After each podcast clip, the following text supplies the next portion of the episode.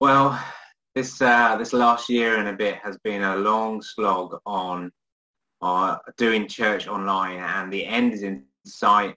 Just a few more weeks now until we can meet in person. And as lockdown eases and as we get ready to gather again, we want to prepare ourselves. We want to be ready for all that God has for us when we can meet in that way that was so normal, and it's going to take learning what normal is again.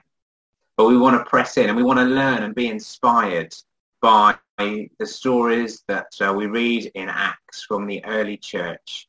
Acts is written by Luke. It's the sequel to the Gospel of Luke, if you like. Luke's Gospel is all about Jesus' life and ministry on earth. And then Acts is what happened when Jesus then ascended and his body, the church, was birthed. And so we're going to be looking at that and being inspired, looking at those stories of the lives of the early Christians, how they, as Emma said, met with Jesus and then have changed the world. And that is our calling too. We are to be Jesus-centered and then to be Jesus-sent. The last series we looked at up until Easter was working through Mark's Gospel's account of Jesus' life. And it was very much actually Peter, one of Jesus' followers, a recount of the events that he witnessed firsthand. And Mark then jotted it down for him. Well, today we're going to be looking at what happened to this man, Peter, when Jesus moved on and ascended into heaven. And it's very much the story of restoration. And it's a wonderful story for us. It's a story of fear turning into boldness.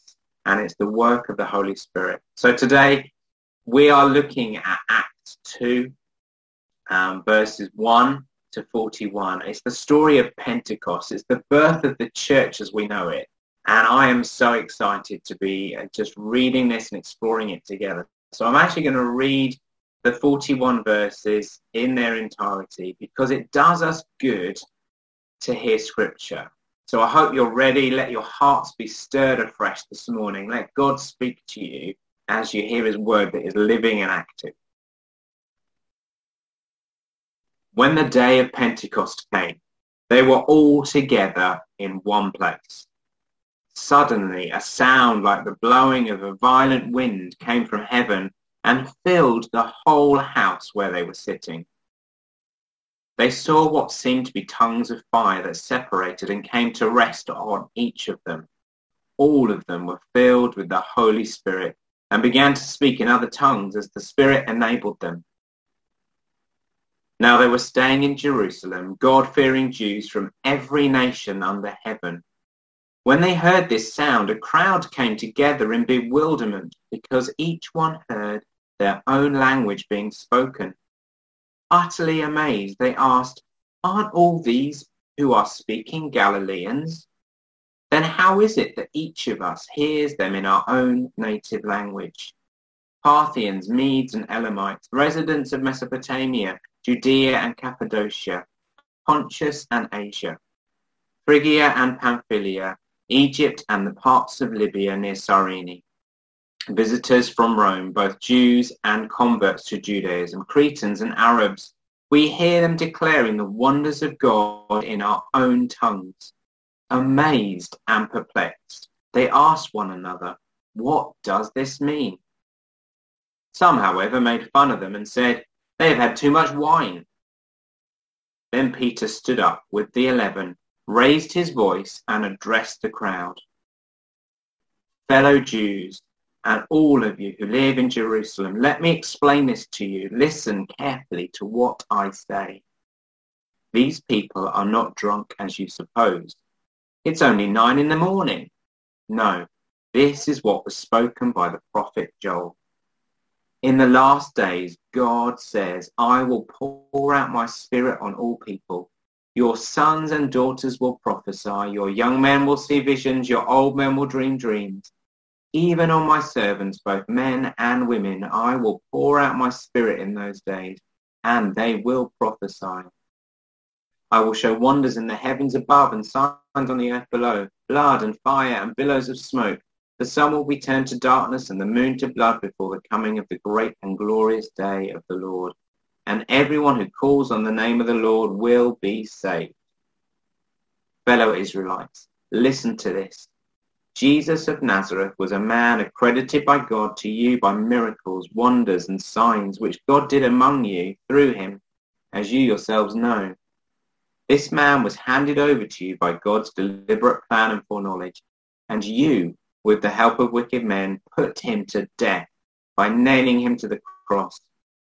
But God raised him from the dead, freeing him from the agony of death, because it was impossible for death to keep its hold on him.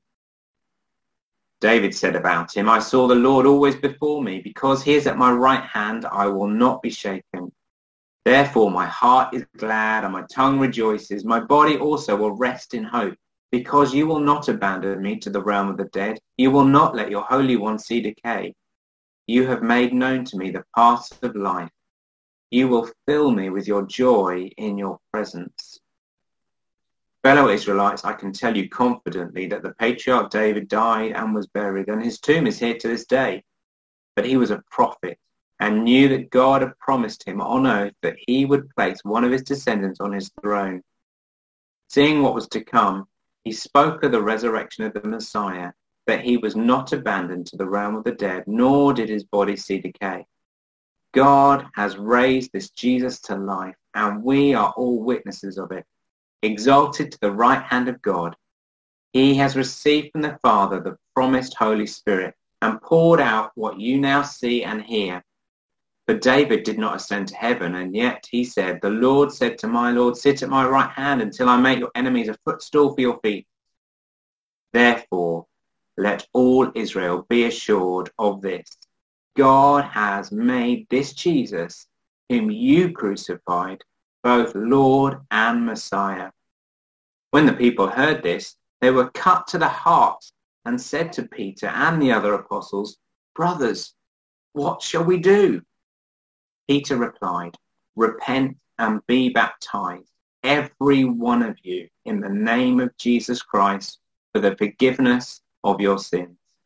And you will receive the gift of the Holy Spirit. The promise is for you and your children, and for all who are far off, for all whom the Lord our God will call.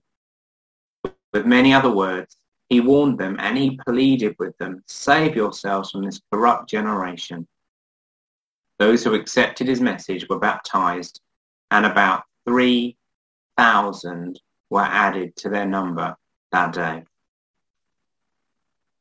Wow, what an incredible launch of the church. What an incredible moment in history that changed everything, and we are still living in the good of that today. Just consider Peter for a moment.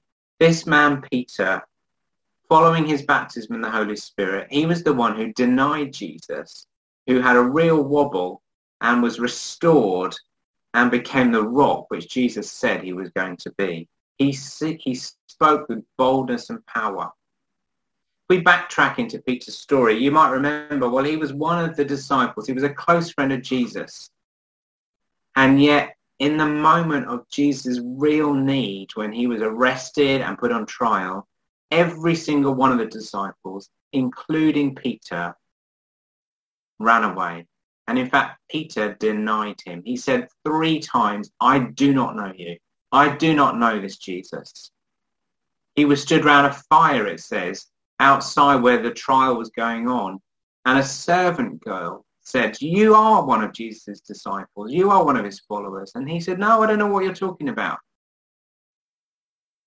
In fact, his denial is not only recorded just in one gospel, but in all 4 of the gospels. I mean, how's that for shame? How's that for putting it out there? It's like it's listed on every possible social media going. There it is, declared loudly for all history that we still read today. Peter denied Jesus. And yet it's this Peter that encounters the Holy Spirit and is transformed. When did we last hear from Peter before these events of Pentecost? Well, we get different moments in the Gospels recorded. In John's Gospel, we have the beautiful encounter that Jesus has after his resurrection on the beach, walking along with Peter, and he welcomes him back. He restores him. But in Mark's Gospel, and if you remember, that was the one that was very much Peter's retelling of events, we don't hear anything of Peter at all after his denial. He gets a brief mention from one of the angels at the tomb on the resurrection morning, talking to the women. Who the angel says, go and tell the disciples and Peter that Jesus is going ahead of you. But that's the only reference we get. And in Luke's Gospel, remember, Acts is the sequel to Luke. Peter, we do hear, he runs to the tomb to see the empty tomb. And presumably he's part of the group of disciples that Jesus appears to in the locked room and then at his ascension, although he's not mentioned. So we don't hear a lot about Peter, really, in the rest of the Gospels following his denial. In Acts itself, chapter 1, we do see Peter appearing, and he is speaking, and he's teaching, and he's leading. But then this event in Acts 2 happens, Pentecost, and boom, what a transformation. Just contrast for a moment that moment of the denial and by the fire to a servant girl to now where he is speaking in response to the questions being asked. What's the difference? The Holy Spirit. The Holy Spirit has completely transformed Peter in a moment. I know for me, when I was baptized with the Holy Spirit, that was certainly my story. I was at university. I'd grown up in the church. I was in my first term of university, and I was really questioning whether God answers prayer. I didn't doubt that God existed. I was just really questioning, does God answer prayer? And I remember a friend of mine at the church I was part of praying for me, and the Holy Spirit came on me in a really powerful, dramatic way, which for me was really helpful because I have quite a scientific brain and I like to analyze things. So it was in a very dramatic way that I could never deny, and I vividly remember it now, quite a few years later. But it wasn't just in that moment, it was what then happened afterwards, because I stood up after encountering the Holy Spirit for that first time, being baptized and filled, and my doubting that God answers prayer had left me in a moment. I had an incredible sense of God's love for me, and a real boldness to declare God's goodness. In fact, what happened was I was living in my halls of residence, and before that I'd been quite hesitant in talking to the people down the corridor that I was getting to know, talking to them about Jesus and about church. But literally within minutes of encountering the Holy Spirit, I was going up and down the corridor talking to whoever I could see, saying that I just met with God and he was great. And that for me was a little Pentecost moment like the one we've just read in Acts 2. Now the Holy Spirit encounters and meets us in different ways, but the point is when he does, things happen. He brings a sense of love and courage and boldness and equipping, and he gives us gifts, as we will see. So Peter was empowered and anointed and equipped, and he stood up. We read in verse 14, that Peter stood up with the 11, he raised his voice and addressed the crowd, "Fellow Jews, and all of you who live in Jerusalem, let me explain this to you. Listen carefully to what I say. These people are not drunk, as you suppose. It's only 9 a.m. Peter then goes on to quote 2 different Old Testament prophecies, lengthy passages explaining what God has done. And he challenges those who are listening. He doesn't hold back. I don't know whether you picked it up when I read the passage a few minutes ago, but he says, "Fellow Israelites, this man was handed over to God by God's deliberate plan and foreknowledge, and you can almost see him pointing the fingers. You, with the help of wicked men, put him to death by nailing him to the cross." And he goes on in verse 36. "Therefore, let all Israel be assured of this. God has made this Jesus, whom you crucified, both Lord and Messiah." Wow! What boldness, What courage. This was the man that couldn't even speak to the servant girl about knowing Jesus. A few weeks earlier, he's encountered the Holy Spirit and he is risking his life now by saying, you're the ones who killed Jesus. Wow. And the Holy Spirit loves to do that in us too. He loves to equip us and embolden us. And there was clearly an anointing on what was said as well. We read that response. The people replied, what do we need to do? And Peter explained. And it says that that God added to their number that day. 3,000 people became Christians that day. They went from 120 in that room to 3,120. Logistical nightmare, I'm sure, but incredible. It changed the world's future and our history. It began the church and it set it alight with God's passion. We can, by looking at what happened with Peter, this incredible restoration and transformation, it gives us hope. Because whatever our failings, however much we've been lukewarm or cold towards God, the moment we turn, we can be restored. We can be transformed. And he will equip us and anoint us to do way beyond what we could ask or imagine. You keep reading through Acts, and I hope you will as we go through this series together. Just keep looking out for what God does in and through Peter. The one that Jesus said, you are the rock in which I will build the church, on which I will build the church. We see that outworking through Acts. It's worth noting that Peter had a choice. The Holy Spirit came on him, yes, and empowered him, but he still had the choice of what to do. He could have chosen for the easy life, to be comfortable, just to say, stay sat down, not rock the boat, or to stand up and to step into all that God was calling him into. We have that choice today. We can choose to keep life just simple and easy, not rock the boat, or we can choose to respond with the empowering of the Holy Spirit and to change the world. Because that's what God's calling us to. And the great news about this event in Pentecost is that it wasn't just for Peter, and it isn't just for Peter. It's for all. It says 120. It says these people were gathered together, and all, it says in verse 4, all were filled with the Holy Spirit, and they all started speaking in tongues. The outpouring of the Holy Spirit on them led to gifts. We hear tongues basically means speaking in other languages. Peter refers to prophecy. As we look through the book of Acts and into the letters, we see there's all sorts of different gifts that the Holy Spirit gives. But it also led to fruit like love for God and boldness and that desire to worship him. And that is for all.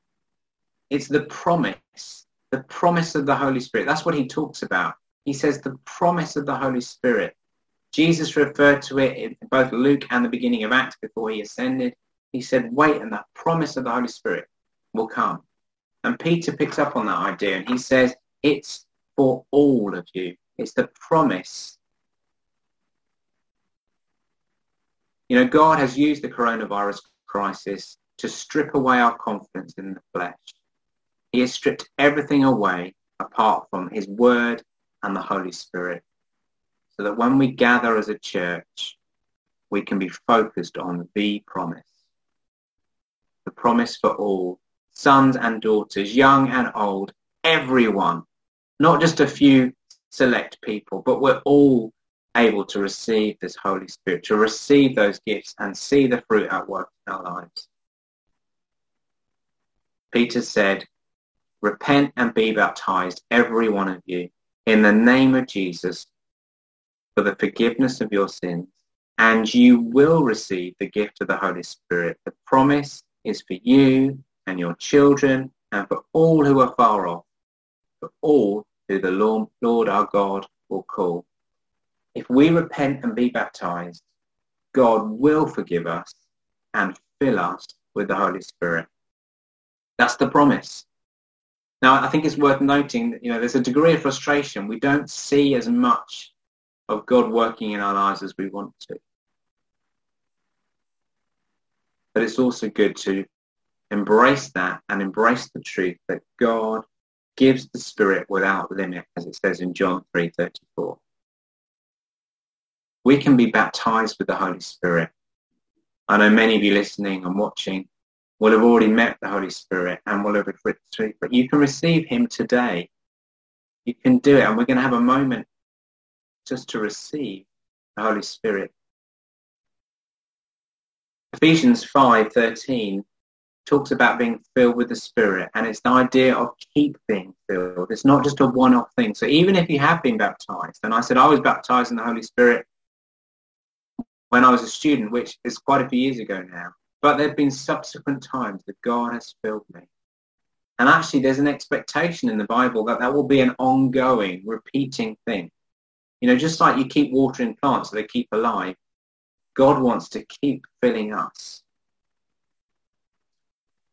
Church, we want to build and go deeper with God. We don't just want to regather in person in the next few weeks. I want us to pursue more of the Holy Spirit and more of the gifts that he has for us. So prepare yourself. Let's delight in coming together to worship our King. Let's eagerly desire the spiritual gifts. The church was launched with Christians encountering the Holy Spirit, and they're not keeping the experience of the Holy Spirit and his gifts to themselves into the four walls of the church, but allowing it to spill out to those around them. The 120 became 3,120, which multiplied and multiplied and multiplied right on down to today. As I said, we're living in the good of that because they allowed it, the outworking of what God was doing, to go beyond the four walls. And as we gather, we don't want to just gather and encounter the Holy Spirit for us so that we can then go. These people with the Holy Spirit's empowering became world changers. God's people are still changing the world today. That is the call for you and me too. KCC, we want to be Jesus-centered and Jesus-sent. We want to experience God's presence, know his presence, to be community and to be the hope of the world. To do that, we need the Holy Spirit's empowering. So we're going to take a few moments now where we're just going to pause and have a moment to receive afresh. It's an opportunity for you to say, Holy Spirit, come. If you've never encountered the Holy Spirit before, it's not a big, scary thing. He knows exactly how you're wired. He will come and meet you in a way that you will understand and you will grasp. And he will bring fresh sense of love and hope and belonging. That's what he does. He comes to bring counsel and to expand biblical truth to you.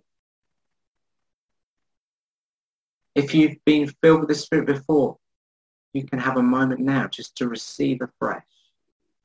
And for some of us, we're in real need of soaking right now. It's draining, it's exhausting doing life, especially in the current circumstances.